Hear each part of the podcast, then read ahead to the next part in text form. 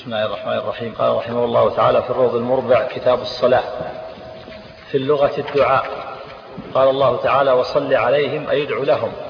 وفي الشرع أقوال وأفعال مخصوصة مفتتحة بالتكبير مختتمة بالتسليم. سميت صلاة لاشتمالها على الدعاء.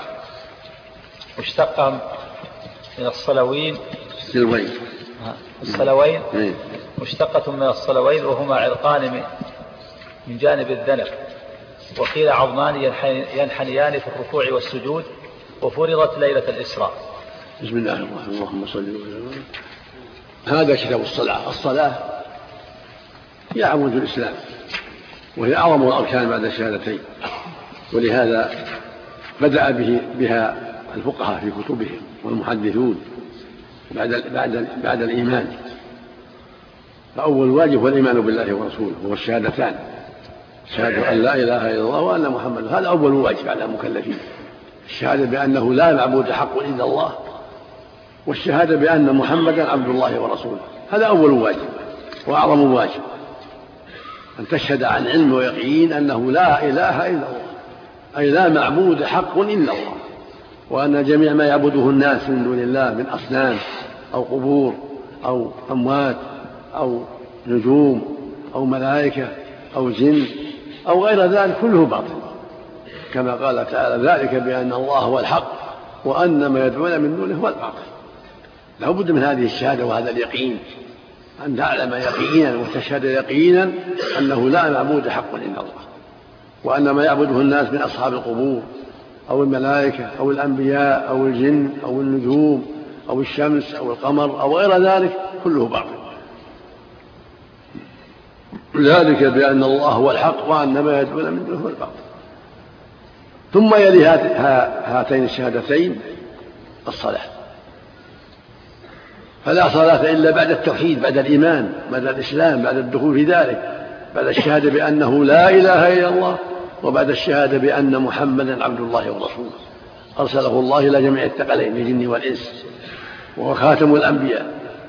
بعد هاتين الشهادتين الصلاة. فمن لم يأتي بهما على هذا الوجه فلا إسلام له. لا بد يشهد أنه لا إله إلا الله أي لا معبود حق إلا الله. ولا بد أن يشهد أن محمدا عبد الله ورسوله إلى جميع الثقلين الجن والإنس وأنه خاتم الأنبياء. ثم الركن الثاني الصلاة وهي عمود الإسلام. كما في الحديث الصحيح رأس الأمر الإسلام وعموده الصلاة. ومعنى الصلاة الدعاء.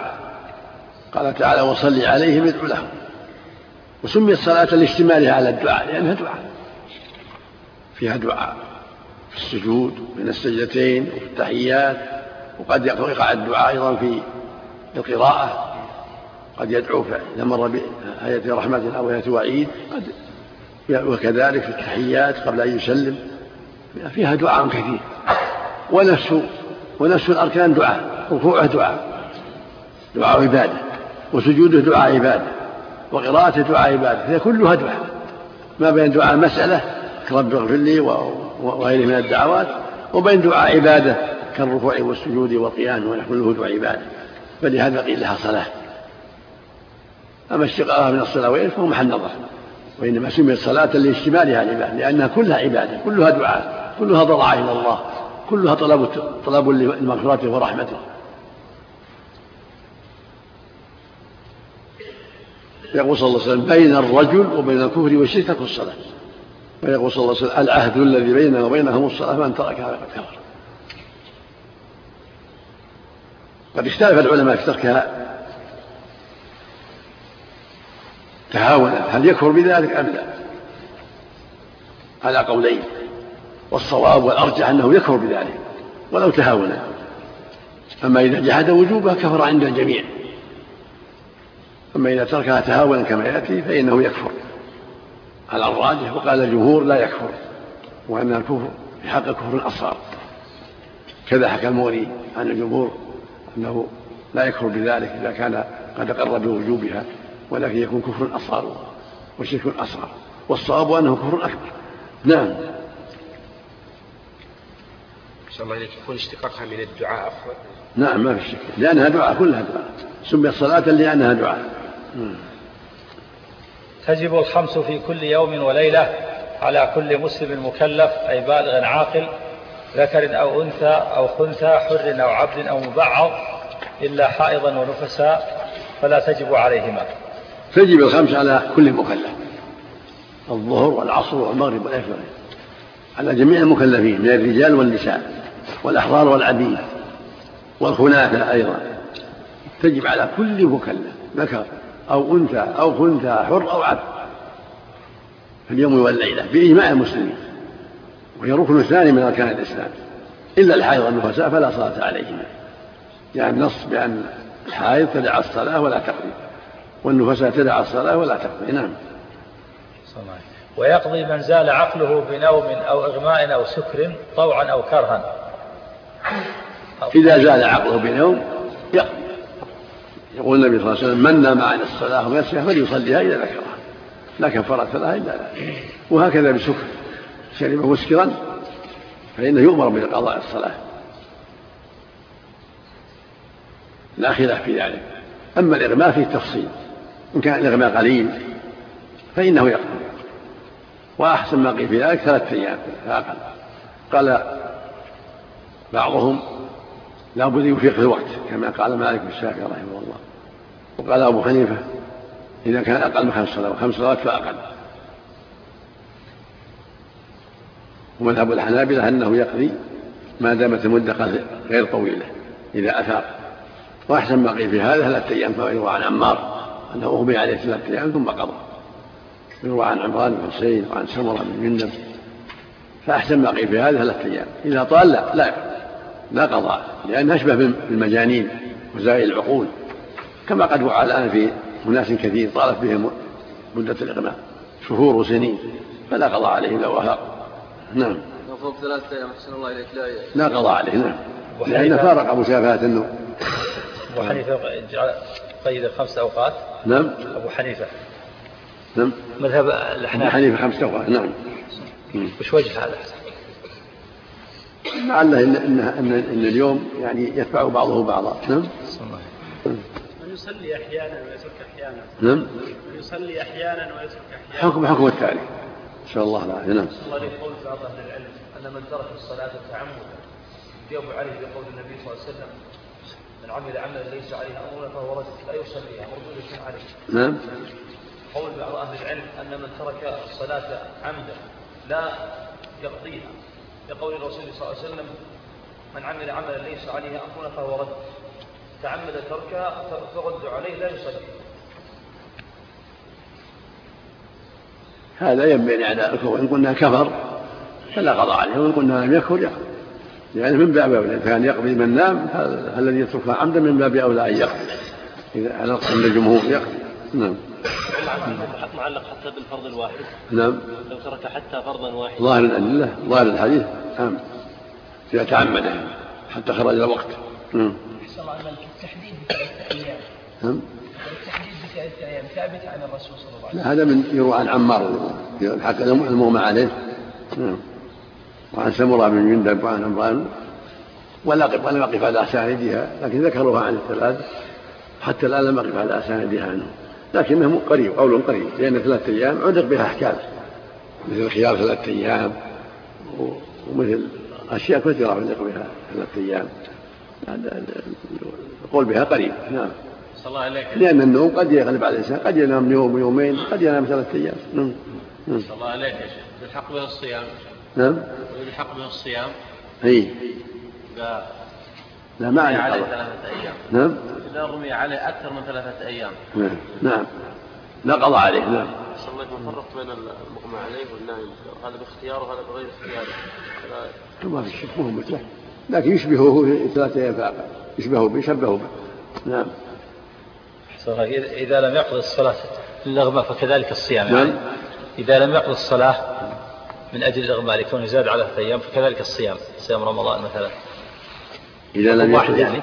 إذا لم يقضي إذا لم يقضي الصلاة من أجل الإغماء أربعة أيام في الصيام فلا يقضي الصيام كذلك. من باب أولى يعني الصيام. لا صيام يقضي رمضان. لا, لا يقضي صيام ولا صلاة. نعم جميعا. نعم. الله إليكم ما روي عن عمار رضي الله عنه؟ ما سبق ما تذكر. أقول ما أتذكر. أنا طلبت بعض الأخوان التماسة ولا بعد ما أذكر شيء. سنة أحد منكم عنده. فيه جماعة. جزاه الله خير نعم. ذكر هنا الله عنك عن سمرة. سمرة وعمر بن حسين وعمار. ذكر هنا أثر عفى الله عنك أي عن سمرة بن جندب أنه قال المغمى عليه يترك الصلاة يصلي مع كل صلاة مثلها حتى يقضيها. قال عمران بن حصين يصليهن جميعا. رواه ابن أبي شيبة وابن المنذر وقالوا أيضا إن الصلاة لا تسقط بإغماء كسائر العبادات.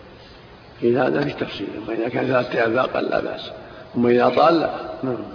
لأنه زال عقله رفع القلم عن ثلاثة نعم. نعم.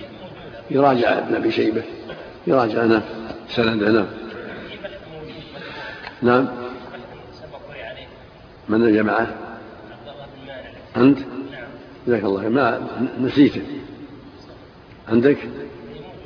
إيه تعطينا جزاك الله نعم نعم نعم الموقع عن مالك عن نافع عن ابن عمر أنه اغمي عليه فذهب عقله فلم يقضي الصلاة. إيش؟ معك؟ اقراه في الموقع. معك الحين؟ في الحاشية حاشية معك الآن؟ إي نعم اقراه من الحاشية. وش يقول؟ وفي الموطا شرح الزرقاني عن مالك عن نافع عن إن ابن عمر اغمي عليه فذهب عقله فلم يقضي الصلاه. هذا سند صحيح أو هذا سند صحيح وهذا يؤيد ما رواه ما قال مالك والشافعي يقولون إذا أغمي عليه ولو, ولو وقتا واحدا لا قضاء لأن زال عقله نعم. نعم. نعم. نعم. يقول صلاة الجماعة يا شيخ. وش فيه؟ واجبة يعني. نعم. يجب أن يصلي مع المسلمين. نعم. على هذا السند الذي ذكر عن عن ابن عمر إذا فاته وقت صلاة واحدة لا يقضيها على قول ابن عمر على رأيه اجتهاده. ولكن إذا قضى صار أوقات قليلة إذا قضى احتياط حسن إن شاء الله. إلحاقا له بالنوم. نعم. واذا لم يقضيها عليه ليس عليه محل محل نظر محل اجتهاد. نعم. نعم. ما يفرق الصيام؟ ما يفرق بين الصيام والصلاة في حالة الإجماع مدة ثلاثة أيام الصلاة أعظم يوم. أقول الصلاة أعظم. نعم. ثلاثة أيام بالنسبة للصيام. الصلاة أعظم. نعم. ويقضي من زال عقله بنوم أو إغماء أو سكر طوعا أو كرها أو نحوه كشرب دواء لحديث من نام عن صلاة أو نسيها فليصليها إذا ذكرها رواه مسلم. وغشي على عمار رضي الله عنه ثلاثا ثم أفاق فتوضأ وقضى تلك الثلاث. نعم. نعم مثل ما تقدم نعم. ويقضي من شرب محرما حتى زمن جنون طرأ متصلا به تغليظا عليه. من شرب محرما حتى طيب عقله يقضي ذاته لأنه ملحق من السكران والنائم. ولو شرب شيئا فطيب عقله إذا أفاق يقضي. نعم. لكن ملحقا له بال... شبيها بالنوم وشبيها بالسكران. نعم. أحسن الله إليك. إلحاق زمن نعم. إلحاق زمن الجنون الطارئ بعد هذا. لا ما له محل. الجنون إذا ثبت الجنون رفع عنه التكليف. نعم. الإغماء أحسن الله إليك بسبب المنج. يعني إذا أدخل العملية استهلك أكثر من ثلاثة أيام قد تكون مغمى عليه بسبب المنج. نعم. إذا كان ثلاثة أيام فأقل. يقضى يقضي نعم. من شرب محرما أحسن الله حتى وزال عقله أكثر من ثلاثة أيام. يقضي لأنه متسبب. قول حتى زمن جنون طرأ متصلا به. لا هذا الجنون إذا ثبت الجنون لا يقضي. نعم. رفع القلم عن ثلاثة نعم. ولا تصح الصلاة من مجنون وغير مميز لأنه لا يعقل النية. لا تصح الصلاة من المجنون لعدم العقل. لأن الصلاة لها من نية والعقل والمجنون لا نية له وهكذا الصبي الصغير دون التمييز لا صلاة له. نعم. ولا تصح من كافر لعدم صحة النية منه. كذلك الكافر ليس من أهل الصلاة شرطها الإسلام. لكن يؤخذ عليها في الآخرة. قال تعالى ما سلكه في سقر قالوا لم نكن من المصلين. فيعاقب يعاقب على شركه وعلى معاصيه نسأل الله العافية. نعم. ولا تجب بمعنى أنه لا يجب عليه القضاء إذا أسلم ويعاقب عليها وعلى سائر فروع الإسلام. لا تجب عليه حتى يسلم لكن يستحق العقاب عليها في الآخرة نسأل الله العافية. ولكن لا يطالب بالصلاة حتى يسلم. يؤمر بالإسلام بشهادتين ثم يؤمر بالصلاة. نعم. أحسن عليك الكافر يعاقب على كل أركان الإسلام الصلاة والصوم والزكاة؟ يعاقب على المعاصي كلها نسأل الله نعم. فإن صلى الكافر على اختلاف أنواعه في دار الإسلام أو الحرب جماعة أو منفردا بمسجد أو غيره فمسلم حكمه إذا صلى يحكم بالإسلام مما فيها مع الشهادة ولأنها شعار المسلم. الرسول يقول نهيت عن قتل المصلين. فإذا أظهر إذا صلى حكم بالإسلام. فإذا قال إني أستهزئ أو كذا يكون مرتد. قال ما قصدت الإسلام يعاقب بأنه يكون مرتد حكم حكم المرتدين فإن تاب وإلا قتل. فلو مات عقب الصلاة فتركته لأقاربه المسلمين ويغسل ويصلى عليه ويدفن في مقابرنا. لأن الظاهر أنه مسلم. نعم. إذا مات في الحال ولم يتغير مات بعد صلاته حكم حكم مسلم. يرثه المسلمون نعم. مطلقا في دار الإسلام أو في دار الحرب. مطلقا نعم. لأنها شعار المسلمين الصلاة شعار المسلمين نعم. الله. صلى الله عليك يا شيخ. إذا ما نطق بالشهادة يعني الصلاة. فيها الشهادة الصلاة فيها الشهادة نعم. وإن أراد البقاء على الكفر وقال إنما أردت التهزي لم يقبل. إذا أراد قال إني ما أردت الاستهزاء فهذا يعامل معاملة المرتدين نسأل الله. يكون مرتدا يعامل معاملة المرتدين نسأل الله. مثل لو قال أشهد أن لا إله إلا الله وأشهد أن رسول الله ولا يقوله أول ثم قال ما قلتها إلا مستهزي يعامل معاملة المرتدين نسأل الله العافية. نعم. وكذا لو أذن ولو في غير وقته. كذلك أذن أو أقام نعم. ويؤمر بها ويؤمر بها صغير لسبع أن يلزم وليه أن يأمره بالصلاة لتمام سبع سنين. وتعليمه إياها والطهارة ليعتادها ذكرا كان أو أنثى وأن يكفه عن المفاسد وأن يضرب عليها لعشر سنين. لحديث عمرو بن شعيب عن أبيه عن جده رضي الله عنه يرفعه مروا أبناءكم بالصلاة وهم أبناء سبع سنين واضربوهم عليها لعشر وفرقوا بينهم في المضاجع. رواه أحمد وغيره. هذا هو الواجب. بسم الله الرحمن الرحيم. اللهم صل وسلم على رسول الله. الواجب أن يؤمر بها الأولاد لسبع وأن يضربوا عليها لعشر. للأحاديث الواردة في ذلك. فعلى ولي الولد أبيه على ولي أبيه أو جده أو أخيه الكبير أن يأمره بالصلاة لسبع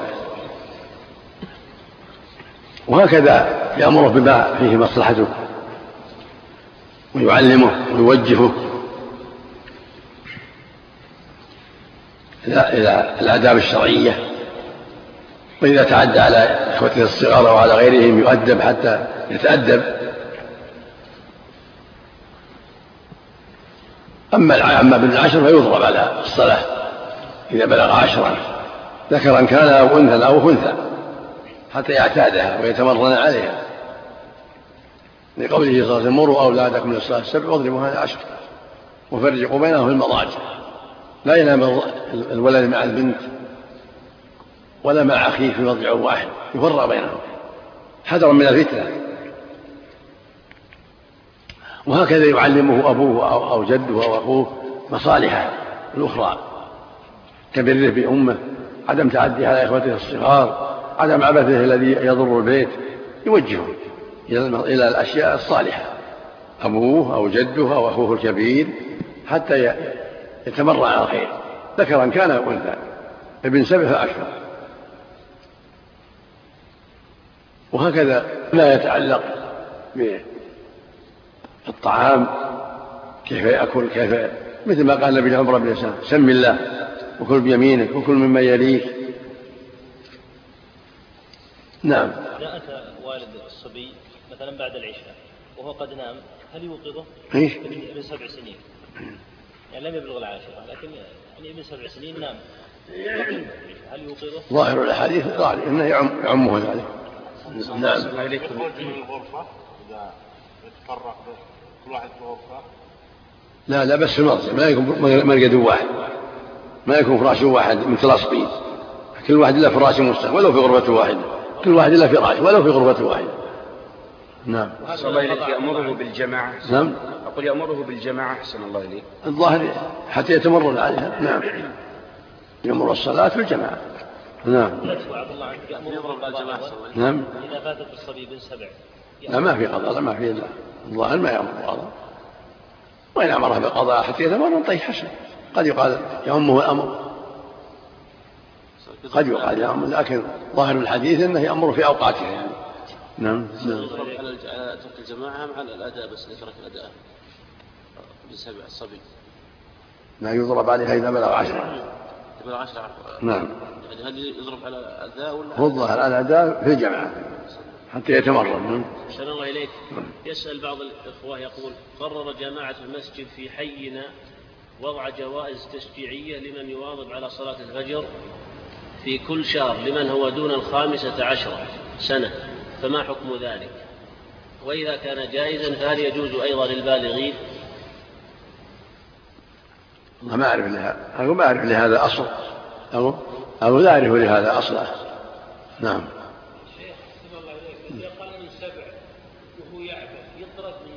نعم نعم. يمنع من المسجد. نعم. إذا كان دون السجد يمنع من المسجد. ولا والذي بلغ سبعا كذلك يؤدب لا لا يعبث يصلي ولكن لا يعبث وهكذا من عشر يصلي ولا يعبث يجيب أبوه ولا اخوه إذا كان ما يصلي في البيت. نعم. والله إذا كان أقل من سبع يشرع أن يأمر بالصلاة نعم. إذا أقل من سبع لا لا ما يؤمر نعم. نعم هذا ما ما ما جاءت تصلي جاءت تعبث. جاءت تعبث. هذا إذا كان ما ما يعبث يترك. النبي حمل أمامه ولم يتركها تعبث. حديث النبي صلى الله عليه وسلم يقول أسمع بكاء الصبي فتجوز كما وتعالى كذلك. اللي ما يعبث ما ما يضر. نعم. فإن بلغ في أثنائها نعم. فإن بلغ في أثنائها بأن تمت مدة بلوغه وهو في الصلاة أو بعدها في وقتها أعاد أي لزمه إعادتها لأنها نافلة في حقه فلم تجزئه عن الفريضة ويعيد التيمم لا الوضوء والإسلام. إذا بلغ الصبي في أثناء الصلاة أو بعدها أعادها لأنه صلىها نافلة وصارت فريضة فيعيدها بعد ذلك. لو كان مربوطا زمن ولادته وصادف أنه صلاها الظهر في أول الوقت وأنه في بعد الوقت بعد أذان الظهر بكذا في كم خمسة عشر سنة بالسن وفرض صارت فريضة عليه. وهذا قول ضعيف. والصواب أنه لا يعيد صلاها والحمد لله. هذا قول ضعيف. إذا بلغ بعد الصلاة وقد صلاها قد وقعت في محلها والحمد لله. ولا يؤمر بالإعادة. نعم. ويعيد التيمم. وكذلك ولا يعيد التيمم. التيمم كالماء. لو تيمم لنافلة صلى به الفريضة. ولو تيمم الضحى صلاة الضحى وجاء الظهر وعلى طهارته صلى به الظهر. ولو تيمم العصر وجاء المغرب صلى به المغرب. هذا الصواب. الرسول عليه الصلاة والسلام قال جعلت الأرض مسجدا وطهورا. وقال الصعيد وضوء المسلم. فالصواب أن التيمم كالماء في كل شيء. لكن متى وجد الماء؟ بطل التيمم. متى وجد الماء؟ استعمل الماء. وأما ما دام لم يجد الماء أو كان مريضا وزال مرضه يتوضا الحاصل أن التيمم طهور كالماء يرفع الحدث ويعيد التيمم لا الوضوء والإسلام ويحرم ويحرم على من وجبت على من وجبت عليه تأخيرها عن وقتها المختار؟ ويحرم على من وجبت عليه تأخيرها عن وقتها المختار أو نعم. تأخير بعضها نعم. إلا لناوي الجمع لعذر فيباح له التأخير لأن وقت الثانية صار وقتا لهما متى. متى حضر وقت وجب, وجب فعل الصلاة فيه ولا يجوز التأخير فإذا دخل وقت الظهر وجب فعلها فيه. وقت العصر وجب فعلها فيه. المغرب وجب فعلها. لا يجوز التأخير. لأن الرسول لأن الله أمر بأداء وقتها إن الصلاة كانت كتابا موقوتا والنبي وقت الصلوات وبين أوقاتها عليه الصلاة والسلام. فالواجب فعلها في وقتها. إلا لجامعه إلا لنوى الجمع. نوى الجمع كالمريض والمسافر لا بأس. إذا نوى الجمع أخر الظهر مع العصر أو أخر المغرب مع العشاء لمرضه. أو لسفره لا بأس. نعم. تشترط نية الجمع قبلها. نعم عند عند عند التأخير. إذا أراد التأخير بالنية. نعم. لأن وقت الثانية يصير وقتا لهما. بالنية يصير وقتا لهما. ثم لأن المسافر والمريض وقت الظهر والعصر وقت واحد. وقت المغرب والعشاء له وقت واحد. نعم. في أي وقت أراد أن يصلي؟ نعم. في وسط الوقت سواء قدم أو أخر أو, في أو بينهما. نعم. وإلا لمشتغل بشرطها الذي يحصله قريبا كانقطاع ثوبه الذي ليس عنده غيره إذا لم يفرغ من خياطته حتى خرج الوقت. وهكذا من كان مشتغلا بشرطها الذي يحصله قريبا له التأخير كمن انشق ثوبه جلس يخيطه أو يلتمس ثوب يستوي عورته فله التأخير. إذا ولو بعد خروج الوقت إذا كان يسيرا. وهذا قول ضعيف أيضا. والصواب أنه يصلي في الوقت ولا يؤخر. إذا كان ما عنده الثوب يصلي ولا عريان. ولا يؤخر عن الصلاة أو وقتها إلا طلوع الشمس. يصلي على حاله. نعم هذا الواجب. فإن كان بعيدا عرفا صلى. ولمن التفصيل لا دليل عليه. الله أمر بإقامة وقتها. أقم الصلاة لدلوك الشمس إلى غسق الليل. قال النبي صلى الله عليه وسلم صلي الصلاة على وقتها لأبي ذر. فالواجب أن تصلى في الوقت على حسب حاله فاتقوا الله ما استطعتم نعم. إذا أحسن الله إليك إذا خشي يخرج الوقت بالغسل. إذا كان مستيقظا متفرط يصلي. يغتسل ويصلي أما إذا كان نايم لا. ولو خرج الوقت. لأن الرسول صلى الله عليه وسلم لما نام عن الصلاة أخرها حتى توضأوا وصلوا ومعلوم والنبي صلى الله عليه وسلم من قام من نام عن الصلاة فليصليها إذا ذكرها أما إنسان مستيقظ ليس له التأخير ويصلي على حسب حاله.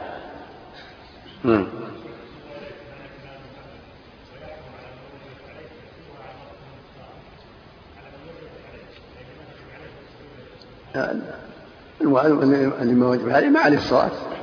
لو لو ترك بالكلية. ولو يعني لا مفهوم له. لكن لأن المهم هو من تجب عليه وإلا ف الذي بلغوا سبعا وعشرا يؤمر بها في الوقت. ولا ويمنع من تأخيرها. حتى يتمرن على الوجه الشرعي. فلا مفهوم له. وخر لو انه تأخير الأولى قبل مغادره البلد. نعم. لو حان وقت الأولى وهو في البلد ونوى تأخيرها. ما لا حرج.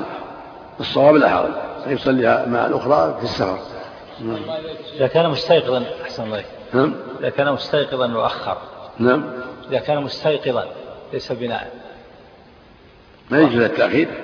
وأخر وخرج أقول ما يجوز التأخير مستيقظ يصلي في الوقت. إذا خشي خروج الوقت أخرها. نعم. إذا أخرها وخشي خروج الوقت إذا اغتسل. الظاهر أنه يصلي بالتيمم في هذه الحالة ولا يؤخر إذا كان إذا كان الوضوء طلب الوضوء أو طلب الغسل يفوت الوقت. إلا إذا كان نايم معلوم ولو فات الوقت. من نام عن الصلاة نفسه إذا كان نايم أو ناس. المسافر إذا أذن عليه الظهر وهو داخل المدينة فأراد السفر فهل له القصر له أن يسافر يصلي مع في السفر أذن الظهر وخرج وصلى قصرا في السفر. العبرة بوقت الفعل. العبرة بوقت الفعل. أو دخل المدينة دخل بلده ولم يصلي يصليها أربعة. ولو كان الوقت في حضر في السفر. زال عليه وقت الظهر في السفر ولكن دخل ما صلى صلى في البلد أربعة. أو أذن وهو في البلد ثم خرج صلىها في السفر اثنتين. بوقت الفعل. نعم. مثل من ذكر صلاة سفر في حضر يصلي أربعة نعم. الله زاد العلم. نعم. الله إليك.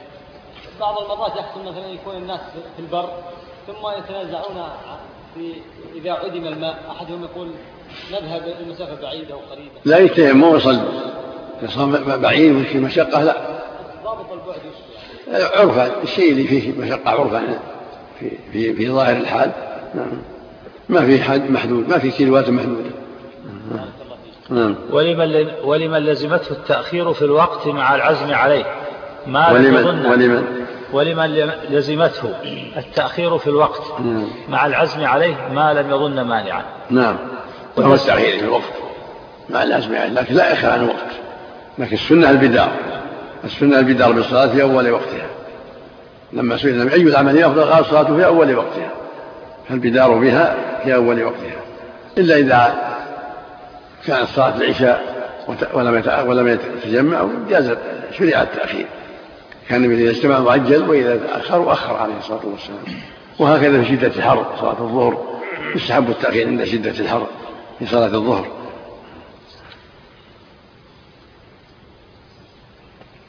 نعم. وتسقط بموته ولم يأثم.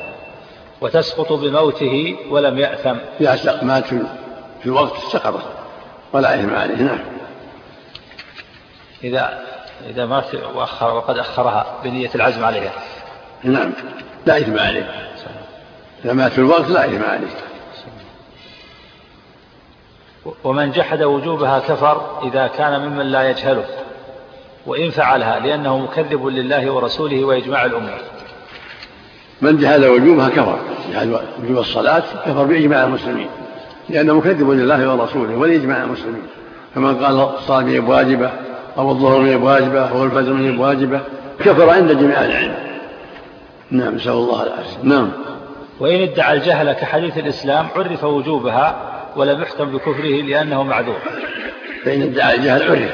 بين بين له وجوبها. فإذا أصر بعد التعريف كفر. وإن رجع إلى الصواب فالحمد لله. فإن أصر عليها جاحدا كفر. نعم.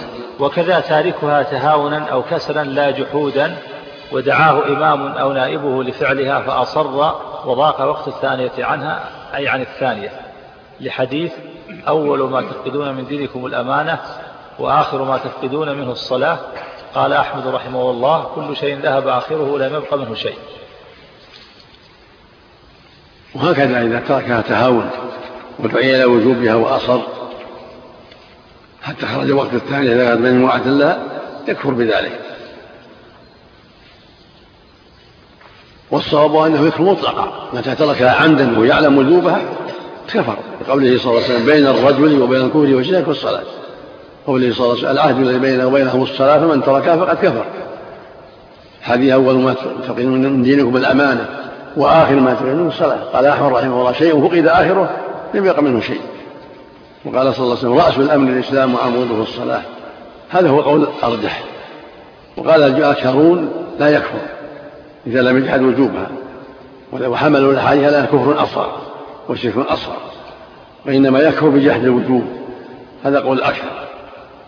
والقول الصواب وهو قول الأقل. أنه يكفر بتركها تكاسلا وإن لم يجحد وجوبها لظاهر الأحاديث الصحيحة في ذلك. نعم. فإن لم يدعى لفعلها لم يحكم بكفره. نعم. لاحتمال أنه تركها لعذر يعتقد سقوطها لمثله. هذا هو المرجوع كما تقدم. نعم. يعني المؤلف يرى بهذا الشرط. بهذا الشرط. بشرط أن يدعى. أن يدعى ويصر. والأرجح أنه لا يشترط. الصواب لا يشترط. متى عرف الوجوب عرف الوجوب والأدلة وهو ليس مما يجهل الوجوب كفر أما إذا كان حديث عهد بالإسلام يبين له فإذا أصر على تركها كفر نعم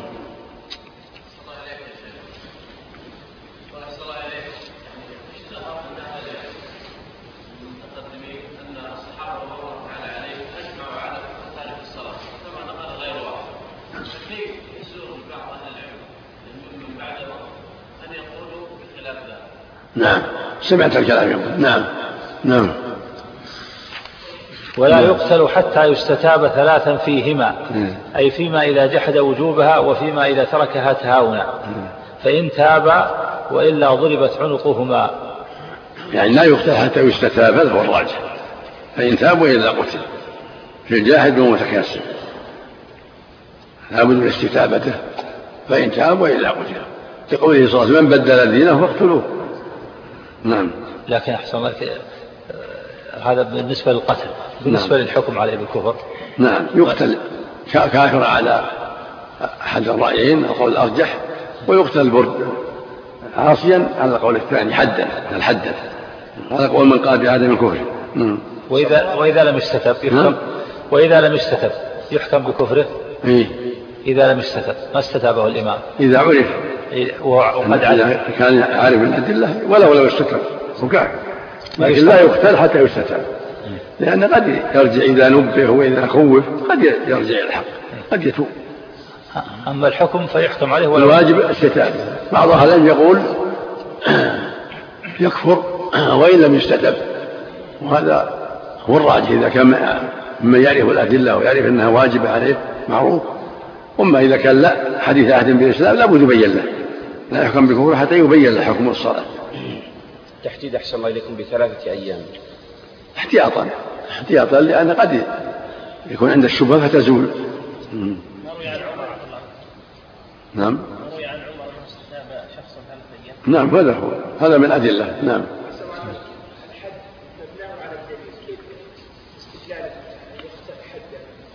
نعم.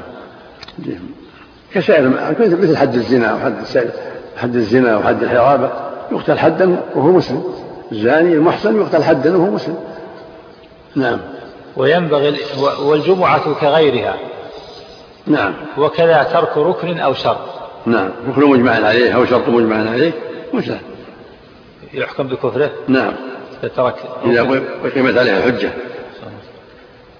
وينبغي الإشاعة عن تاركها بتركها حتى يصلي. ينبغي الإشاعة عنه. وإنكاره عليه وتحذيره لعله يتوب لعله يرجع لعله يستحي. نعم. ترك الركن والشرط إذا ركن مجمع عليه مثل الركوع والسجود والشرط الطهارة كما بصلي بلا طهارة. يكفر يعني. يكفر نعم. شيخ الرجل أن يطرد ابنه الذي لا يصلي من البيت إذا لم يهتدي لا طرد نعم. من جعل جماعة شرط نعم. من جعل جماعة شرط لا الصواب ليس بشرط نعم. نعم. ولا ينبغي السلام عليه ولا إجابة دعوته. نعم. ينبغي هجره. لا يسلم عليه ولا تجيب دعوته. لعل الله يهديه. نعم. قال الشيخ تقي الدين رحمه الله ويصير مسلما بالصلاة. وإذا صلى دخل رجع في الإسلام. إذا كفر بتركها إذا صلى دخل في الإسلام. نعم. ولا يكفر بترك غيرها من زكاة وصوم وحج تهاونا وبخلا. هذا هو الراجح. لو ترك الزكاة تهاونا أو الصوم تهاونا أو الحج تهاونا لا يكفر. هذا هو الصحيح. لأن النبي صلى الله عليه وسلم قال في الذي منع الزكاة يعذب يوم القيامة بزكاته التي منعها ثم يرى سبيله إما إلى الجنة وإما إلى النار. فدل على أنه لم يكفر بذلك. باب الأذان. هو في اللغة الإعلام. قال الله تعالى وأذان من الله ورسوله أي إعلام. وفي الشرع إعلام بدخول وقت الصلاة أو قربه لفجر بذكر مخصوص. بسم الله اللهم صل وسلم على رسول الله. هذا الباب في الأذان. الأذان هو الإعلام في اللغة قال تعالى وأذان من الله ورسوله إلى الناس يوم الحج الأكبر. قال وأذن في الناس بالحج يعني أعلم. أما في الشرع فهو الإعلام بوقت الصلاة. يقال له أذان الإعلام بوقت الصلاة بألفاظ مخصوصة يسمى أذان. وهكذا الإعلام بقربه كأذان الفجر الأول فأذان بقرب الفجر. نعم. والإقامة في الأصل مصدر أقام وفي الشرع إعلام بالقيام إلى الصلاة بذكر مخصوص. وهكذا الإقامة. مصدر أقام إقامة في اللغة. يعني أقام الشيء من مكان إلى مكان. ولكن في الشرع الإقامة إذا أطلقت هي الدعوة إلى الدخول في الصلاة بألفاظ معلومة. ألفاظ معلومة يقصد منها الدلالة على أن الصلاة حضرت وأن الواجب الدخول فيها. ولهذا قال فيها قد قامت الصلاة قد قامت الصلاة. يعني قرب قيامها. وهي نداء في المعنى وأذان في المعنى لكن أذان للناس الحاضرين وإعلام للحاضرين. نعم. وهل تأخذ حكم الأذان الأذان يأتي معك نعم. وفي الحديث المؤذنون أطول الناس أعناقا يوم القيامة رواه مسلم. هذا فيه إشهار لهم وبيان فضلهم وأنهم أطول الناس أعناقا يوم القيامة لكونهم بلغوا الناس. هذه العبادة العظيمة ودعوا إليها. هذا من فضلهم. فينبغي المنافسة فيه؟ نعم. وهما فرض كفاية لحديث إذا حضرت الصلاة فليؤذن لكم أحدكم وليؤمكم أكبركم متفق عليه. فالأول الإقامة فرض الكفاية فرض يجب على أهل المسجد أن يكون لهم مؤذن وأن يكون لهم مقيم فرض عليهم. لكن على الكفاية إذا قام بهم يكفي سقط على البقية إنما يقوم واحد منهم. هم كل واحد يأذن وكل واحد يقيم لا واحد منهم يكفي. ولهذا يقول فرض كفاية. فرض كفاية إذا قام من يكفي سقط عن الباقين. في في في الحضر والسفر كما يأتي. ويختار له كما يأتي. كمل نعم. لكن أحسن الله عليك فرض على كل مسجد أو يكفي البلد إذا أذن في البلد. نعم. على كل مسجد فرض؟ في كل مسجد نعم. وإذا تركوا اكتفاء بالمؤذنين الآخرين. لا الواجب في كل مسجد يعني كل مسجد له جماعة ينتظرون ينتظرون مؤذنهم قد بينهم تباعد في الغالب قد لا يسمعون المؤذن الآخر. الله إذا قام قام الصلاة بعد الأذان مباشرة يا شيخ. نعم. والسنة أن تكون الإقامة بعد الأذان بوقت حتى يتمكن الناس من أداء الراتبة في مثل الفجر والظهر. وركعات قبل العصر ركعتين قبل المغرب وقبل لا يعجل. وبينهما فصل حتى يتمكن الحاضرون من الصلاة. سنة الفجر وسنة الظهر ركعتين قبل المغرب وركعتين قبل العشاء. السنة عدم العجلة. تحديد الفصل بارك الله ما فيها تحديد قريب. لا. شيء قريب يكفي. ساعة ثلث ساعة مقارب نعم.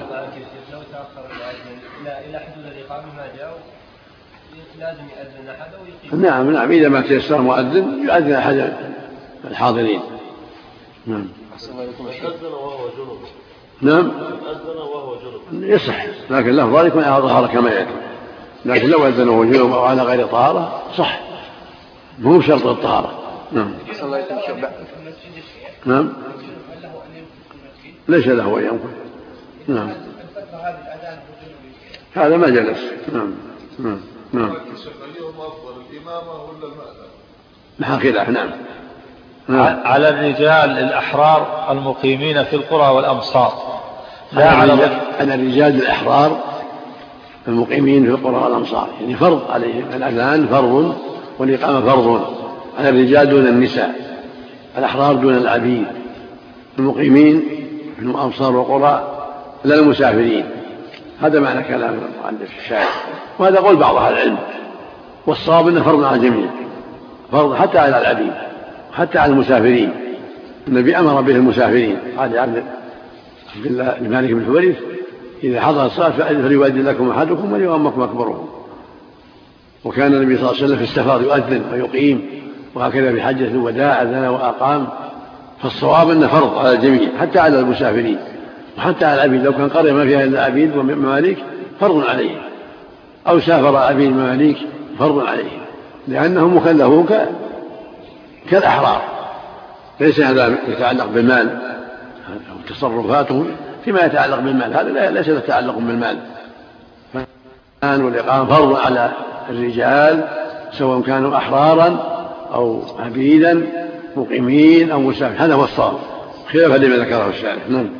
إذا صلى جماعة يا شيخ الساعة 6 مثلا. النساء لا النساء ما عليهم هذا ولا إقامة؟ نعم. إذا صلى جماعة يا شيخ الساعة 6 مثلا وما طلع الشمس إلى الساعة 8 نعم. إذا صلى جماعة الساعة 6 ثم طلع الشمس إلى الساعة 8 يعني بعد ساعتين كذا. يعني الفجر؟ إي نعم. لا لا هذا ينظر فيه. لأن في أوروبا يا شيخ. ينظر في هذا ينظر. إذا كان الصلاة قبل الوقت ما تكون باطلة. ينظر في هذا في كل مكان. لا بد الصلاة تكون بعد طلوع الفجر. في أوروبا ولا في غيرها؟ فمن صلى قبل قبل الفجر صلاته باطلة. في أوروبا ولا في أماكن ولا في بين السماء والأرض؟ نعم. نعم نعم. ما ليس عليه أذان ولا إقامة لأن الأذان والإقامة دعوة للحاضرين دعوة الناس الغائبين يحضرون. والمرأة في بيتها ما عليها أذان ولا إقامة. صلي والحمد لله سمعت الأذان. من تدخل الوقت صلي. جاء في بعض الروايات لكن في السنة نظر لكن الواقع ليس عليه أذان ولا إقامة ليس ليس من أهل الجماعة. نعم. لا لا لا حرج. ولكن الأفضل أن يقيم المؤذن. هذا هو الأمر. كما كان في عهد النبي صلى الله عليه وسلم. بلال يؤذن ويقيم. وابن أم مكتوم يؤذن ويقيم. نعم. هذا هو هذا هو الأفضل. صحت يعني لكن يأثموا نعم. الرجل الواحد لا يجب عليه لكن يشرع له. لأن ما حد يدعوه لكن يشرع له العموم. ولو واحد يؤذن, يؤذن ويقيم. لو كان مسافر واحد يؤذن ويقيم. وإن كان السفر واحد لا ينبغي لا يسافر وحده. ولكن لو لو وقع يؤذن ويقيم. لا لا على الرجل الواحد ولا على النساء ولا على العبيد ولا على المسافرين. هذا مرجع قول ضعيف والصواب أنه مشروع للجميع للواحد وللأحرار. والعبيد والمسافرين والمقيم. هذا هو الصواب. نعم. نعم. نعم.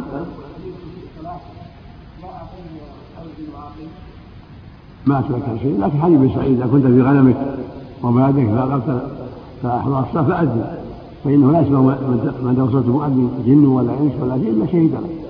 فالإنسان يؤذن. لو كان في البرية ما عنده لا عنده حد عند غنمه يؤذن.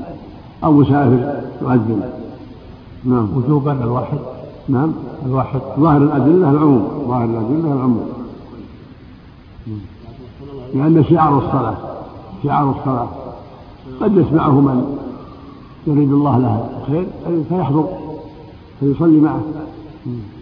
الله إليك يقول في الحاشية أي ليس أي وليس الأذان والإقامة فرض كفاية على النساء وكذا الخناث لما روى البخاري عن أسماء بنت يزيد مرفوعة ليس على النساء أذان ولا إقامة مثل هذا البخاري صحيح. أظنها النجاد لعله مصحح من النجاد أظنه من مصحح من النجاد مو في البخاري. يعرف أن هذا مصحح. نعم. منهم. صار صحيحة لكن يأثم صار صحيحة ويأثم عليهم التوبة والاستغفار. إذا دخلوا مسجد ثم صلوا في مسجد قد صلي فيه الصلاة الأولى الجماعة الأولى. يكفي بس يقيمون بس يكفي. يكفي الأذان أذان أذان المسجد يكفي لكن اللي حضروا يقيمون. نعم. لا يحتاج تأمل. جاء نعم. للصلوات. للصلوات الخمس المكتوبة المؤداة نعم. دون المنذورة والمؤدات دون المق... دون المقضيات. يعني يجب المؤدات دون المقضيات. والمنذورة هذا ضعيف والضعيف والصواب أن الأذان للحاضرة والمقضية النبي صلى الله عليه وسلم لما فاتت الصلاة لما ناموا عن الصلاة صلى ضحى بأذان وإقامة نعم. والمنذورة؟ والمنذورة كذلك يؤذن لها؟ منذورة محل نظر منذورة هي من الفرائض الخمس. منذورة أقرب الله أعلم ليس لها أذان. ولا إقامة المنذورة مثل بقية النوافل. لأن نذر يصلي ركعتين الضحى أو نذر يصلي ركعتين في الليل ليس ليس لها أذان ولا إقامة والمنسية الصلاة نعم. التي نسيها. نعم. الصلاة التي نسيها ثم تذكر. إذا كانت من الفرائض الخمس يؤذن لها. نعم. ويقيم لها. الحديث هذا يقول في كنز العمال رواه ليس على النساء أذان ولا إقامة. قال في كنز العمال رواه أبو الشيخ في الأذان. عن أسماء بنت أبي بكر رضي الله عنهما وبالتلخيص الحديث رواه البيهقي عن ابن عمر موقوفا بسند صحيح وقال ابن الجوزي لا يعرف مرفوعا ورواه ابن عدي والبيهقي من حديث أسماء مرفوعا وفي إسناده الحسن بن عبد الله الأيلي وهو ضعيف جدا. نعم. يصير وهم هذا رواه البخاري وهم ولعله وجد في النجاد أحسن صلاة الكسوف والعيدين. هل ينادى لها بالصلاة جامعة؟ الخسوف صلاة جامعة الخسوف بس. أما العيدين لا ما ينادى لها. العيدين والاستسقاء ما ينادى لها. الكسوف ينادى لها الصلاة جامعة بس. أما العيد ما له لا جامعة لا صلاة جامعة ولا غيرها كان يصلي بلا أذان ولا إقامة. صلاة العيد والاستسقاء.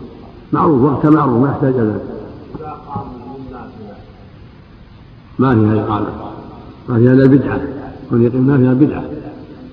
النافلة ما لها إقامة ولا أذان نعم. نعم.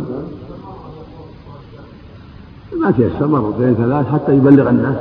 ما فيها حد محدود. نعم. نية الصلاة جهرة نعم. نية الصلاة جهرة الشيء الذي ينوي الصلاة جهرة السنة سر في النهار وفي الليل جهرة هذا الأفضل النية سلف يعني ونويته بدعة ما بدعة. نعم. نعم. عندنا يقام يقول قد أقامها الله وأدامها هل ثبتت هذه الرواية؟ نعم نعم يقول قد قامت. مثل ما يقول المؤذن قد قامت الصلاة قد قامت. لا يقول أقامها الله. في رواية الترمذي ضعيفة ضعيفة طيب لأنها أذان نعم. نعم. والجمعة من الخمس. والجمعة يؤذنها من الخمس نعم. ويسنان لمنفرد وسفر ولمقضية. إيش؟ ويسنان لمنفرد وسفر. وسفر؟ وسفر ولمقضية. نعم والصواب إنها تجب على الجمع في السفر والقضاء كما فعله النبي صلى الله عليه وسلم العموم. نعم. أما المنفرد محل نظر والسنة لها أن يؤذن ويقيم. لكن في وجوبها عليه نظر والأقرب أنه لا لا يجوز, لا يجوز ترك ذلك ولو كان منفردا. في غنم أو في مزرعة. نعم. يجب ولا يستحب؟ نعم. المنفرد نقول يجب ولا يستحب؟ نعم. المنفرد يستحب في حقه أو يجب؟ الاقرب الوجوب في نسخة أحسن الله إليك وسفرا أو سفرا؟ سفرا نعم. نعم. فتحتين نعم. نعم. نعم. يقاتل أهل بلد تركوهما أي الأذان والإقامة فيقاتلهم الإمام أو نائبه لأنهما من شعائر الإسلام الظاهرة. يعني يبدأ صمم أهل البلد على تركهما وجب على الإمام المسلمين قتالهم إن لم يستجيبوا لأنها من الشعائر الظاهرة. فالواجب على كل بلد أداء الأداء والإقامة وعلى ولي الأمر أن يلزمهم بذلك. نعم. وإذا قام بهما من يحصل به الإعلام غالبا أجزأ عن الكل وإن كان واحدا. نعم وإذا قام من يكفي شقر عن الباقي. وإن كان الإقامة واحد أذن واحد وأقام واحد كفى عن الباقي إذا كان يسمعهم. وإذا كان يسمع أهل البلد إذا كان يسمعهم كفى. لكن عدة, عدة مساجد ولكن المسجد يكون المسجد يؤذن فيه هو الذي ينبغي ويقام فيه لأن له جماعة تخصه كما كان النبي يعني يقام في مسجد النبي صلى الله عليه وسلم وفي قباء يقام قباء وأذان. نعم. إذا تأخر المؤذن ولم يؤذن ياثمون نعم. تأخر المؤذن ولم ولم يؤذنوا. صلوا بدون اذان ياثمون والله الظاهر الذي يظهر ياثمون وإذا تأخر المؤذن يقوم غيره يؤذن غيره. ولا يستحل نعم.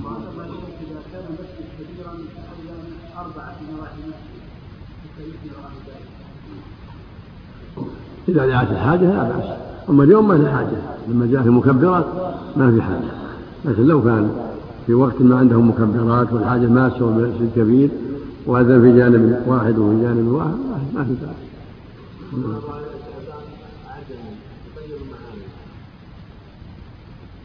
يلتمس عربي يأذن عربي. يلتمس من يعرف اللغة العربية. نعم. نعم.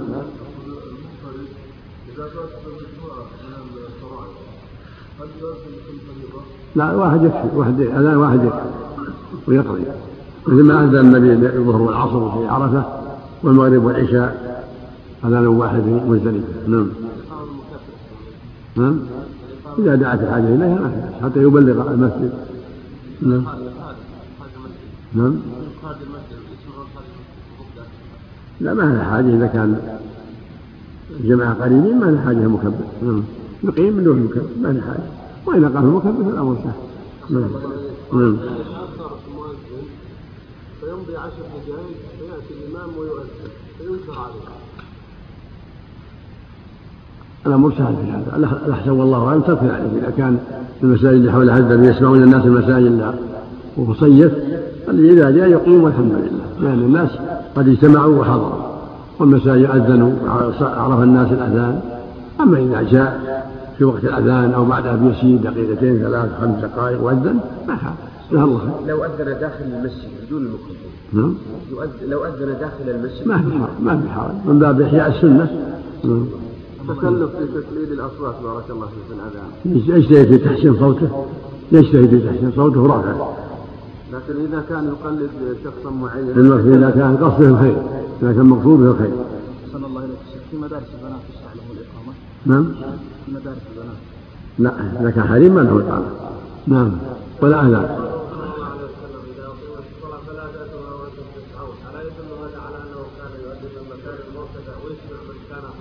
هذا السنة. في مكان مرتفع نعم. حتى يسمع الناس. نعم. نعم بلى يكفي. المكبرات سدت نعم. وإذا قام بهما من يحصل به الإعلام غالبا أجزى عن الكل وإن كان واحدا. نعم. وإذا قام بهما؟ وإذا قام بهما من يحصل به الإعلام غالبا أجزأ عن الكل وإن كان واحدا وإلا زيد بقدر الحاجة. كل واحد بما يكفي سقط عن الباقي. إذا قام بما يكفي سقط عن الباقي. وأما إذا كان ما يكفي يزاد. وإلا زيد بقدر الحاجة كل واحد في جانب أو دفعة واحدة في مكان واحد. مثل ما تقدم إذا كان مسجد كبير يزاد فيه. في جانب الأيمن واحد وجانب الأيسر واحد حتى يبلغ الجهات أما إذا كان لا لا داعي يبلغهم مثل اليوم المكبرات أو مسجد صغير يبلغهم أو الجيران كلهم قريبون منه يبلغهم الواحد الحمد لله. دفعة واحدة يعني سواء نعم. يؤذنون في دفعة واحدة يعني إذا كان الجيران هم واحد مؤذن واحد يكفي أما إذا كانوا كثيرين والمسجد كبير يؤذن في هذا الجانب وهذا. أو يكون مؤذنان واحد في الجانب الأيمن وواحد في الجانب الأيسر حتى يبلغ الناس. قولوا دفعة واحدة يعني يؤذنون في وقت واحد. نعم. قولوا دفعة واحدة يؤذنون يعني في وقت واحد. في وقت واحد. هذا من جهة وهذا من جهة. دفعة أو دفعة بضم الدال أو فتحها محل محل نظر لعله لعله باللغتين دفعه ودفعه والأقرب دفعة واحدة لعله أمان من الفتح والضم دفعة واحدة والدفعة.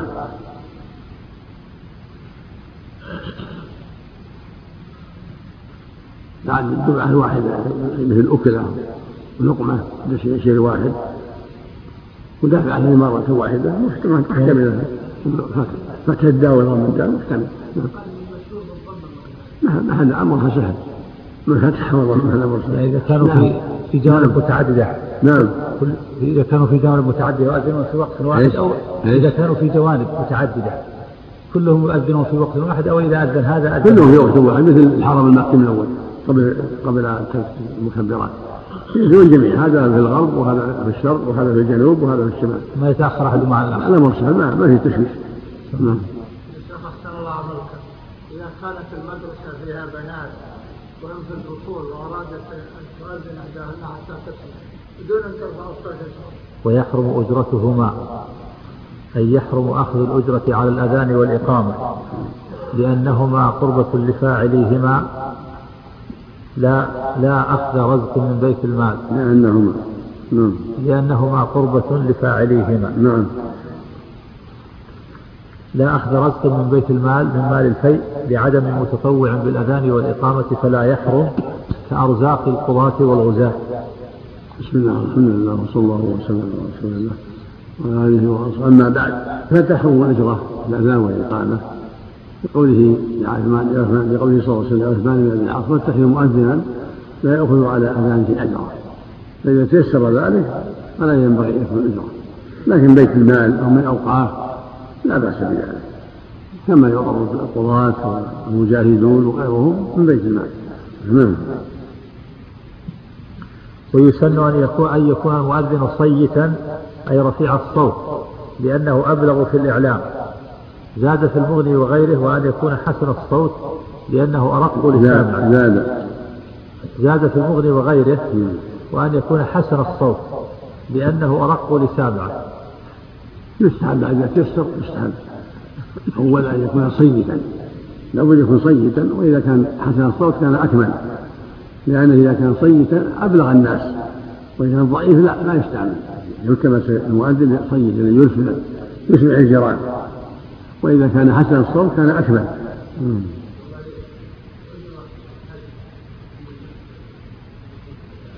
نعم؟ لا بأس لا بأس أن يأخذ أن يحج نعم. لكن يكون قصده فعل القربة والمشاركة في الخير وهو مجرد المال فقط. إذا كان قصده مجرد المال تركها أولى ما ينبغي؟ إذا كان قصده إنما قصده قصد المال فأولى تركها ذلك. تصح يصح حجته نعم. نعم.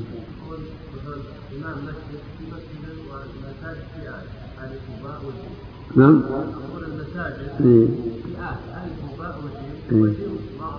قليل فهو يريد ينتقل إلى مسجد الف راتبها ما في بأس ما دام بيت المال الحمد لله. الناس محتاجين قد يحتاج مسكين قد يكون فقير. نعم. قد تكون هذه الفئات للمسجد فقط ويكون بعض الناس ينقل هذه الوظيفه ينتقل إلى مسجد اخر هل يجوز له ما أدري. الله أعلم. نعم. نعم. أمينا. امينا أي عدلا لأنه مؤتمن يرجع إليه في الصلاة وغيرها. يجب أن يكون أمين عدل معروف بالخير. لأنه مؤتمن على هذا الأمر العظيم. فلا بد يكون مؤذن من المعروفين بالعدالة والاستقامة. حتى يؤمن على أمور المسلمين وأوقاتهم. نعم. عالما بالوقت ليتحراه فيؤذن في أوله. كذلك من بصير بالوقت بنفسه أو من يرشده كما كان ابن عمر الوادي هو أعمى إذا أرشدوه. يكون بصيرا بالوقت أو له من يرشده كالأعمى. نعم. ولو عبدا نعم ولو عبدا نعم نعم يستأذن سيد لأنها تصرف يضيع حاجات سيد لابد يستأذن. نعم. قول الرسول صلى الله عليه وسلم المؤذن يغفر له ما يدخل في ذلك المكبرات اذا رفع يرجع ذلك يرجع ذلك. نعم. ما أعلم القضاة والمؤذنون والأئمة والجاهدون كلهم بيت الله. نعم. فإن تشاح فيه اثنان فأكثر قدم أفضلهما فيه أي فيما ذكر من الخصال. إذا شح فيه اثنان أو ثلاثة قدم أفضلهم. في الخصال في العدالة وحسن الصوت وارتفاع الصوت. وإن كان إن كانت الصفات فيه أوفر قدم الصفات التي تتعلق بالأذان. نعم. بارك الله إذا دخل اثنان كلهم يستوون في الصفات. فقال أحدهما نريد أن نقرع به في وقت واحد. كل واحد منهم هذا إلى إلى ولي الأمر إلى ولي الأمر. لا لا في مسجد يعني بعيد. ليس له آه راتب من قبل ولي الأمر. يعني مسجد بعيد في, في البادية. فدخل اثنان كلهم في وقت واحد ويستوون في الصفات. كل منهم يريد أن يؤذن. فهل يقرعون فيما بينهم؟ ما في ما في أو يقع بينهم الإمام. أو أو يقع بينهم الإمام أو المسؤول عن القرية أو عن البلد. نعم. هذا منتهى نعم. ثم إن استووا فيها قدم أفضلهما في دينه وعقله. لحديث ليؤذن لكم خياركم رواه أبو داود وغيره. هذا أمر معلوم. يقدم الأفضل فالأفضل في هذه الصفات؟ نعم. ثم إن استووا قدم من اختاره أكثر الجيران. ثم إن استووا ثم إن استووا قدم من اختاره أكثر الجيران لأن الأذان لإعلامهم إذا كان جماعة واستووا في الصفات إما أن يقدم من يختاره أكثر الجيران أو بالقرعة كما هي معلومة من الشرع. الجيران قد يختلفون أيضا فإذا قدم من يختاره أكثر الجيران أو بالقرعة كله حسن إن شاء الله. ثم إن تساوى في الكل فقرعة فأيهم خرجت له القرعة قدم. القرعة. نعم. لا شك أمر شرعي. وتفصيل النزاع. نعم. وهو أي الأذان المختار خمس عشرة جملة. لأنه أذان بلال رضي الله عنه من غير ترجيع الشهادتين. فإن رجع الله خمس عشرة جملة. الله أكبر أربع. الشهادتين أربع. الحيالتين أربع. والله أكبر والله لا إله خمسة عشر جملة. ومع الترجيع تسعة عشر جملة. والأفضل عدم الترجيع لأن الرسول صلى الله عليه وسلم أقر بعدم الترجيع ويؤذن بين يديه. ومن رجع فلا بأس. لكن إذا كان أهل البلد لا مؤذنون لا يرجعون لا يشد عنهم. يشوش يحصل تشويش فالترجيع جائز وفعله أمر النبي بها بمحذورة وتركه جائز وفعله بلال بين يدي النبي صلى الله عليه وسلم والأمر وكلاهما جائز الحمد كلاهما سنة والأفضل عدمه بالنسبة إلى الأفضلية لأن الرسول صلى الله عليه وسلم أقر بلال عليه والله جل وعلا يختار له إلى الأفضل عليه الصلاة والسلام. أشهد أن لا إله إلا الله أشهد أن لا إله إلا الله أشهد أن محمدا رسول الله أشهد أن محمدا رسول الله بصوت منخفض ثم يرفع صوته بصوت رفيع أو يعيده شهادتين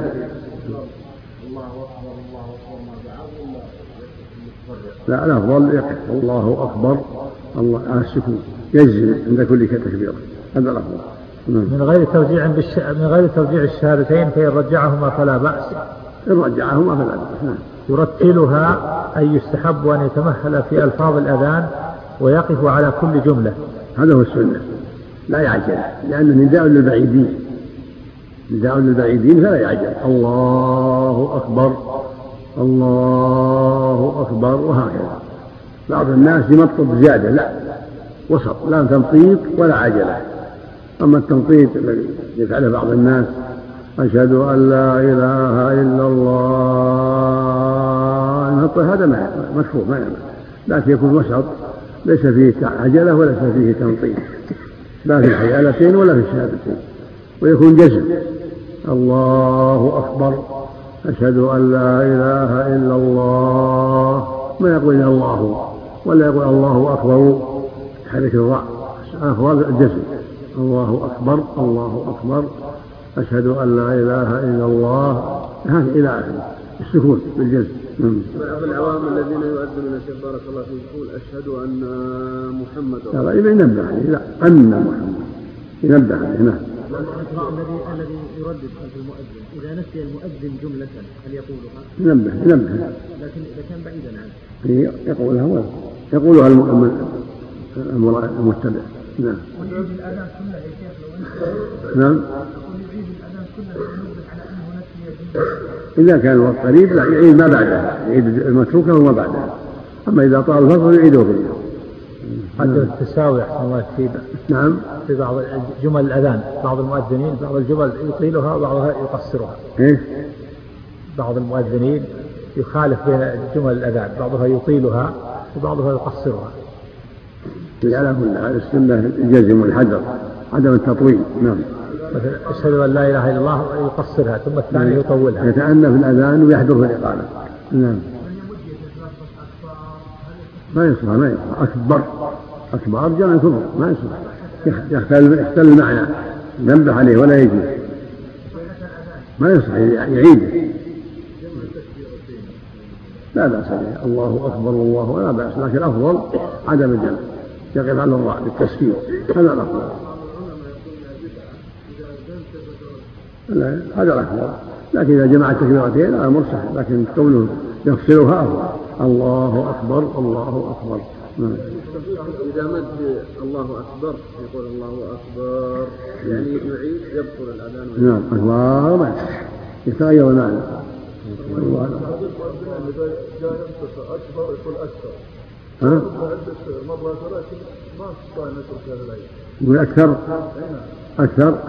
هذا أعظم في المثل غير المعنى. غير المعنى. يعلم المؤذن وإذا أخل بالأذان يعيده هو أو غيره. على وجه الصواب.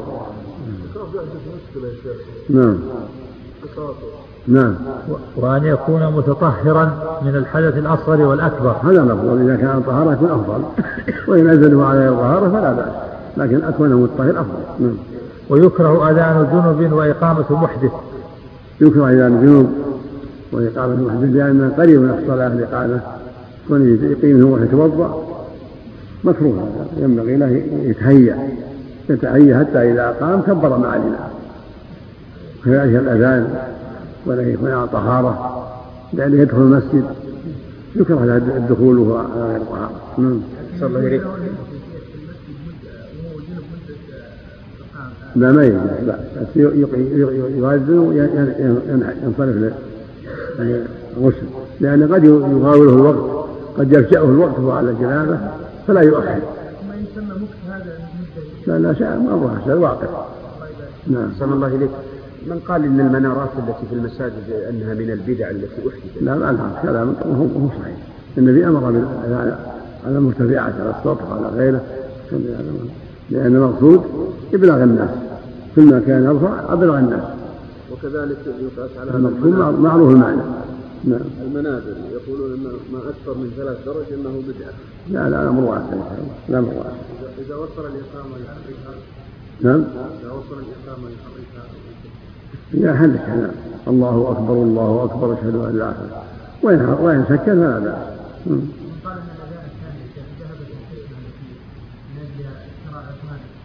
نعم. مستقرة سنة مستقرة؟ نعم. مثل أحسن الله إليك المحاريب كذلك. لا بأس بها فعلها السلف ولا بأس بها. فيها بيان المساجد وتعريف المساجد وإرشاد الإمام إلى محل وقوفه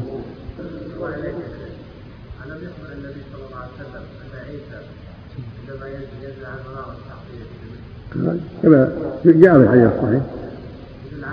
هذا على إقراره يدل على إقراره نعم نعم.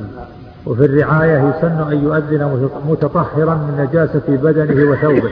هذا أفضل إذا تيسر هذا أفضل حتى لا يحتاج إلى رجوع البيت. نعم. مستقبل القبلة لأنها أشرف الجهات هذا هو السنة. أن يؤذن مستقبل القبلة. لأن أفضل الجهات وأشرف الجهات نعم. جاعلا إصبعيه السبابتين في أذنيه لأنه أرفع للصوت. كما كان يفعل بلال يجعل إصبعيه في أذنيه. نعم هذا هو الأفضل. وأندى للصوت. ثابت أحسن نعم. جعل الأصبعين في الأذنين أما اليوم مع مع المكبرات أمرها بعض لأنه قد يجعلها فلا يؤثر. لكن إذا جعلهما اتباعا للسنة حسن إن شاء الله. ثبت من باب من باب من باب إحياء السنة. ثبت جعل الأصبعين في الأذنين ثابت في الحديث. نعم.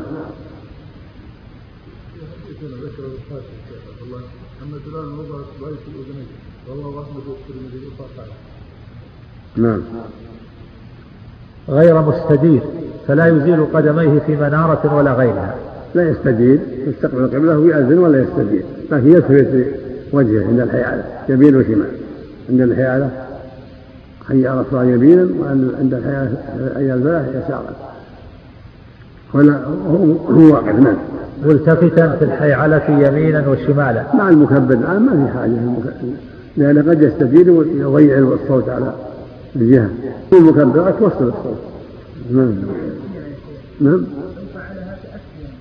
لا بس أخشى أنه يخل بإسماع الجهاد التي وإن فعلها فلا مواقع إن شاء الله. نعم. ملتفتا في الحي في يمينا وشمالا أي أن يلتفت يمينا لحي على الصلاة وشمالا لحي على الفلاح. نعم.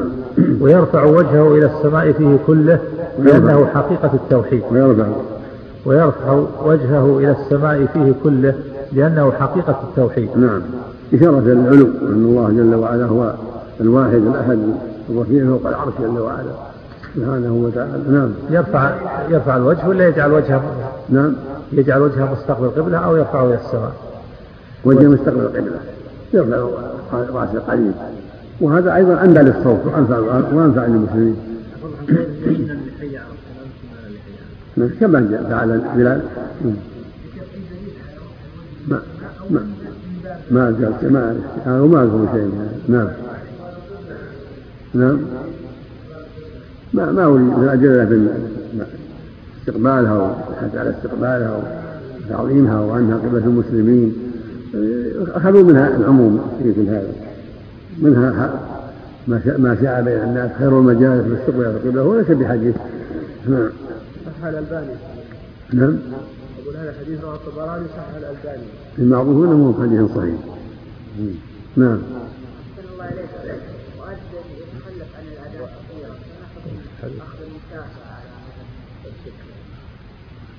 يرفع امره إلى الجهة المختصة.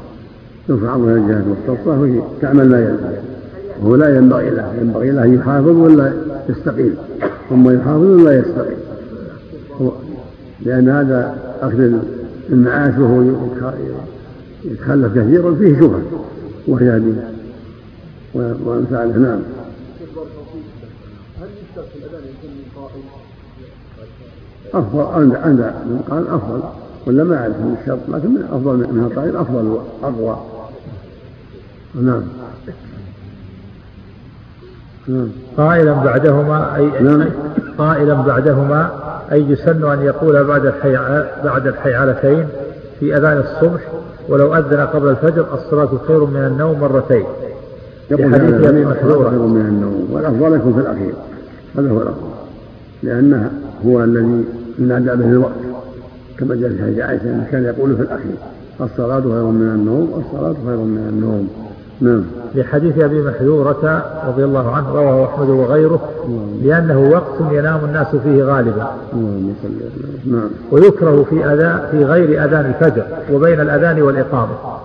يكره أن يقال في غير أذان الفجر وبين الأذان والإقامة لا يقول ذلك إنما يقال في الأذان بعد الحيعان وقبل التكبير الأخير. أما استعماله في الجيران بعض الناس لا ترك هؤلاء لكن حد صلوا أيها الناس يأمرهم قوموا الصلاة توكلوا على الله نوى يركبهم وما أشبه ذلك. أما في الأذان ما يمكن بدعة إلا في الفجر خاصة كون يستعمل في الظهر أو في العصر بدعة لا أصل. إنما يستعمل إنما يستعمل في, في أذان الفجر خاصة نعم. إذا كان يمر بيوت الجيران يقول الصلاة خير من النوم. أو يقول صلوا صلوا أحسن يأمرهم الله عملك يا شيخ الصلاة خير من النوم. الأفضل تكون في الأذان الأول وفي أذان في الأذان الأخير. هذا هو الأفضل. بعض العلماء يفتي يقول في الأذان الأول. الأمر سهل لكن الأذان الأخير أفضل. جاءت جاء الحديث بالأذان الأخير حديث عائشة. والأول يخلو من ذلك لأن الأذان الأول لو نام لا بأس.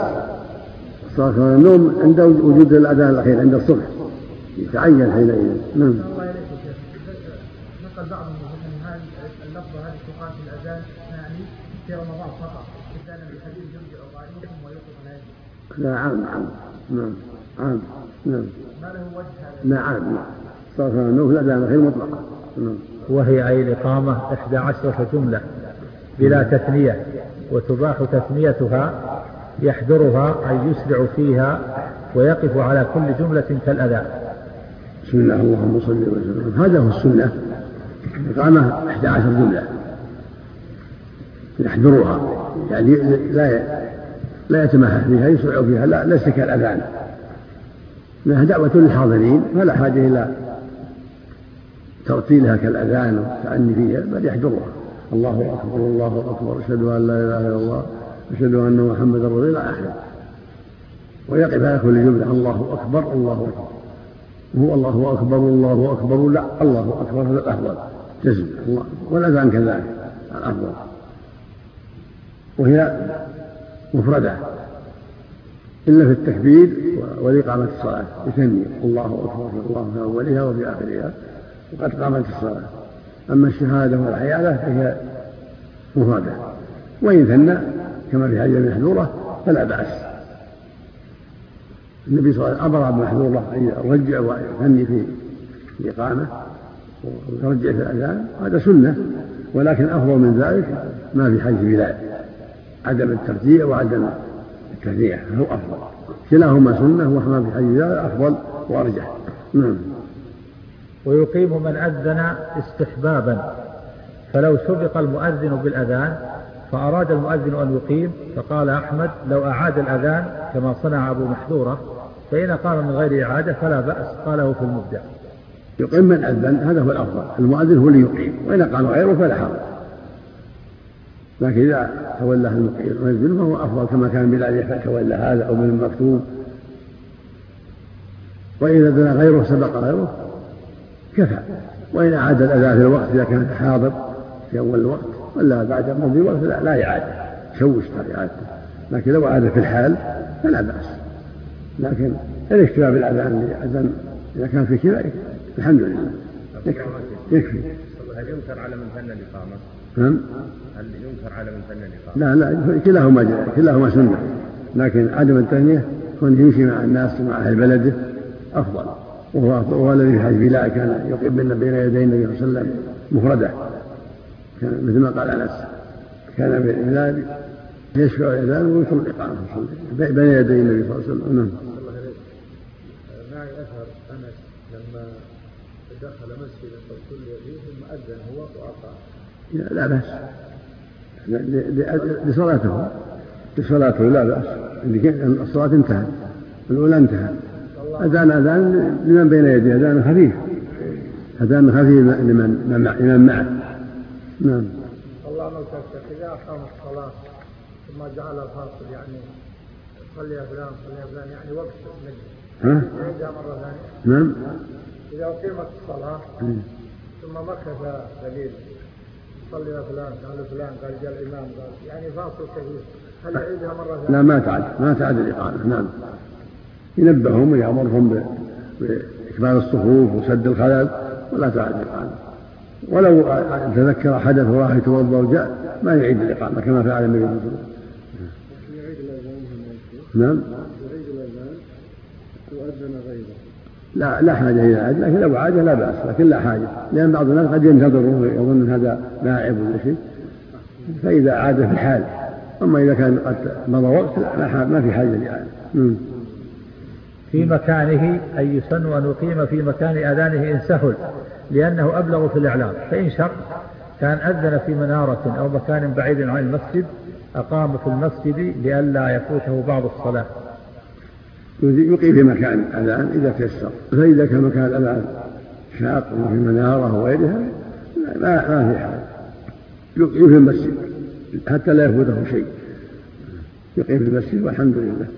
أما إذا كان مكان قريب يمكن يسمع غيره فلا بأس أن يقيم حتى يسمع الناس الإقامة ويسارعوا يأتوا اللي قافل ولا شيء ينتبه. لكن حديث أحسن الله إليك حديث بلال لا تسبقني بآمين. ضعيف هذا حديث ضعيف نعم نعم. وحديث من أذن فهو يقيم ضعيف أيضا. نعم. لكن لكن هو الأفضل. الافضل من اذن فوقي كما كان بذلك يؤذن ويقيم هذا هو الأفضل. قول الترمذي والعمل عليه عند أكثر العلم لأن النبي لأن لا كانت على هذا. مو لاجل الحديث. ما اذن فهو يقيم من أجل فعل النبي. فعل بلال بين يدي النبي صلى الله عليه وسلم؟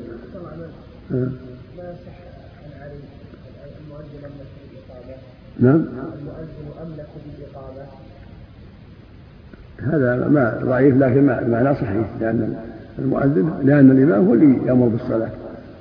فال- فالإقامة بيد بيد الإمام والأذان بيد المؤذن يتحرك. نعم. نعم.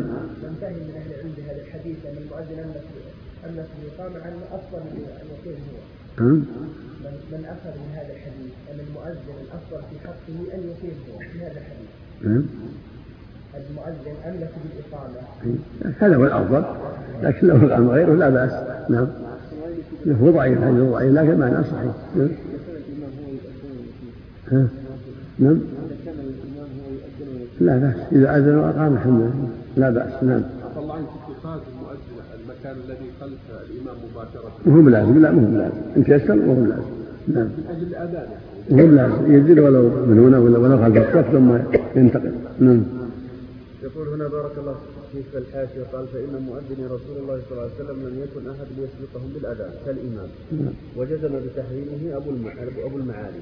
لا ما ما هو يلزم لكن هو أولى المؤذن أولى. يعني مو ظاهر لا يتقدم عليه أحد هو هو الأولى لكن قد يتأخر المؤذن في فيؤذن غيره. قد يتأخر بعض الشيء فيؤذن غيره. نعم. لكن لا يقيم إلا بإذن الإمام. ليس له الإقامة إلا بإذن الإمام نعم. ولا يصح الأذان إلا مرتبا كأركان الصلاة. متواليا عرفا لأنه لا يحصل المقصود منه إلا بذلك. يجب أن يكون مرتبا متواليا حتى يحصل المقصود. يرتب الله أكبر الله أكبر الله أكبر الله أكبر ثم الشهادة ثم الحيادة يرتب. متوالي لأن لا يحصل المقصود إلا بهذا. الأذان والإقامة يكون مرتبا متواليا. نعم. فإن نكسه لم يعتد به. لو نكسه بدأ بالشهادة قبل التكبير أو بالحيالة قبل الشهادة لم يعتد به لا بد رتبه كما شرعه الله. من عمل عمل ليس على الله فهو رد. يكون آثم إذا نكس بارك الله آثم ومردود جميعا. يقرأون بلغتهم ويلزم بلغتهم. اتقوا الله ما استطعتم. ولا تعتبر الموا- الموالاة بين الإقامة والصلاة إذا أقام عند إرادة الدخول فيها. لا تعتبر الموالاة بين الإقامة والصلاة. لو لو أقام ثم تأخر الإمام لحاجة أو ذهب يتوضأ لا يعيد الإقامة. الحمد لله. قد تذكر النبي صلى الله عليه وسلم قد أراد أن يحرم ثم ذهب وتوضأ ثم عاد ولم تعاد الإقامة. قال صلى الله عليه وسلم إذا أقيمت الصلاة فلا تقوموا حتى تروني. قد تقام ثم خرج ولا تعاد. صلى عليه وسلم. ويجوز الكلام بين الأذان وبعد الإقامة قبل الصلاة. يجوز الكلام بين الأذان والإقامة لا بأس. لو أقام ثم أمر بكذا ولا نهى عن كذا ولا الإمام أمر بكذا ولا إنسان كلم صاحبه لا يضر. لكن يكون كلام يسير لا يشغل عن الاستعداد ترك قول لا حول حي على الصلاة فلما انتهى يعيد الأذان. إلا إذا ذكره قريب يأتي يأتي بالحي عليه وما بعده إذا ذكر قريبا يأتي بالحي عليه وما بعده أما إذا طال الفصل يعيده من الأول. ما جاء عن النبي صلى الله عليه وسلم قام الصلاة؟ ثم جلس يعلم رجلا حتى تعب الصحابة من الوقوف. هذا واشبه بلى يدل على لا تفعل نعم. الفاصل طويل هذا كما لا يكون لا يكون فاصل طويل ولا قصير؟ طويل نعم.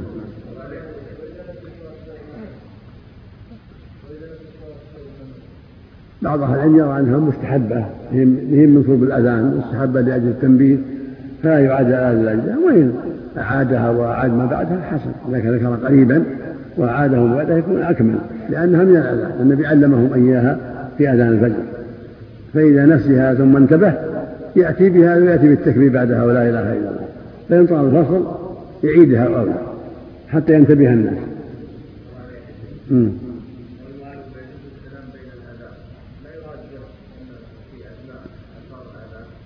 يجوز إذا كان يسير ما اليسير يعفى عنه كلمة أو كلمتين مثل ضرير يخاف يطيح في شيء قال انتبه تأخرت أو ما أشبه شيء يسير عارض لا بأس. لا, لا طويل. السلام صلى الله عليه كان يؤذن وسلم عليه يرد السلام. لو صبر حتى يكمل ثم يرد يكون أولى وأحوط نعم. والرد لم يطول الأذان. ولا يصح الأذان إلا من واحد ذكر عدل ولو ظاهرا. ما يكون بعض يكون الأذان من واحد. لأن العبادة توقيفية وكان في عهد النبي مؤذن واحد فلا يكون موزع بين اثنين أو ثلاثة. بل واحد ذكر لا أنثى ولا أنثى يكون ذكر ويكون عدل ولو ظاهرا يعني مستور يكفي المستور. ولا يكون فاسق لأنه يعتمد عليه في الفطر والصلاة فلابد يكون عدلا ولو ظاهرا. إذا كان حليق المؤذن. نعم. إذا كان حليق. هذا مو مو بظاهر هذا عاصي ظاهر هذه معصية ظاهرة. إن شاء الله لا. نعم. يعني ما يؤدي. ما يكتب ما ما ما يعتد به. ينبغي يولى غيره. لأن هذا ما هو مستور. وهو هذا مفروح إذا إذا سمع بارك الله فيكم إذا سمع الأذان من من حليق فلا يكثر على أذانه. نعم. بأذانه في الفطر. ما يعتمد على إلا إذا كان أذان غيره. أو يعرف أنها غابت الشمس. يعني دخل الوقت. أو على أذان غيره. نعم. فلو أذن واحد بعضه وكمله آخر أو أذنت امرأة أو خنثى أو ظاهر الفسق لم يعتد به. نعم. إذا أذن فاسق أو امرأة أو خنثى لا يعتد به. ليس بأذان شرعي. نعم. ويصح الأذان ويصح الأذان ولو كان ملحنا. أي مطربا به أو كان ملحونا لحنا لا يحول المعنى. يصح. ولو طقر به أو ملحونا بعض الناس يطول. شهد أن لا إله يطول يردد هذا يصح لكنه يكره. ينبغي له يكون سمحا في أذانه. وهكذا في الحي عليه سمح. لا يطول ويكرر. يكون سمحا في الأذان ولا يكرر الكلمات يطولها لكن يصح الأذان أو ملحون في لحن لكن لا يحيي المعنى. فلا بأس أن فيصح الأذان مثل أشهد أن لا إله أشهد ومثل الصلاة خير من النوم وما أشبه ذلك. مما قد يفعله بعض المؤذنين اللي ما عندهم السيرة وأشبه الشيء لما يحيي المعنى.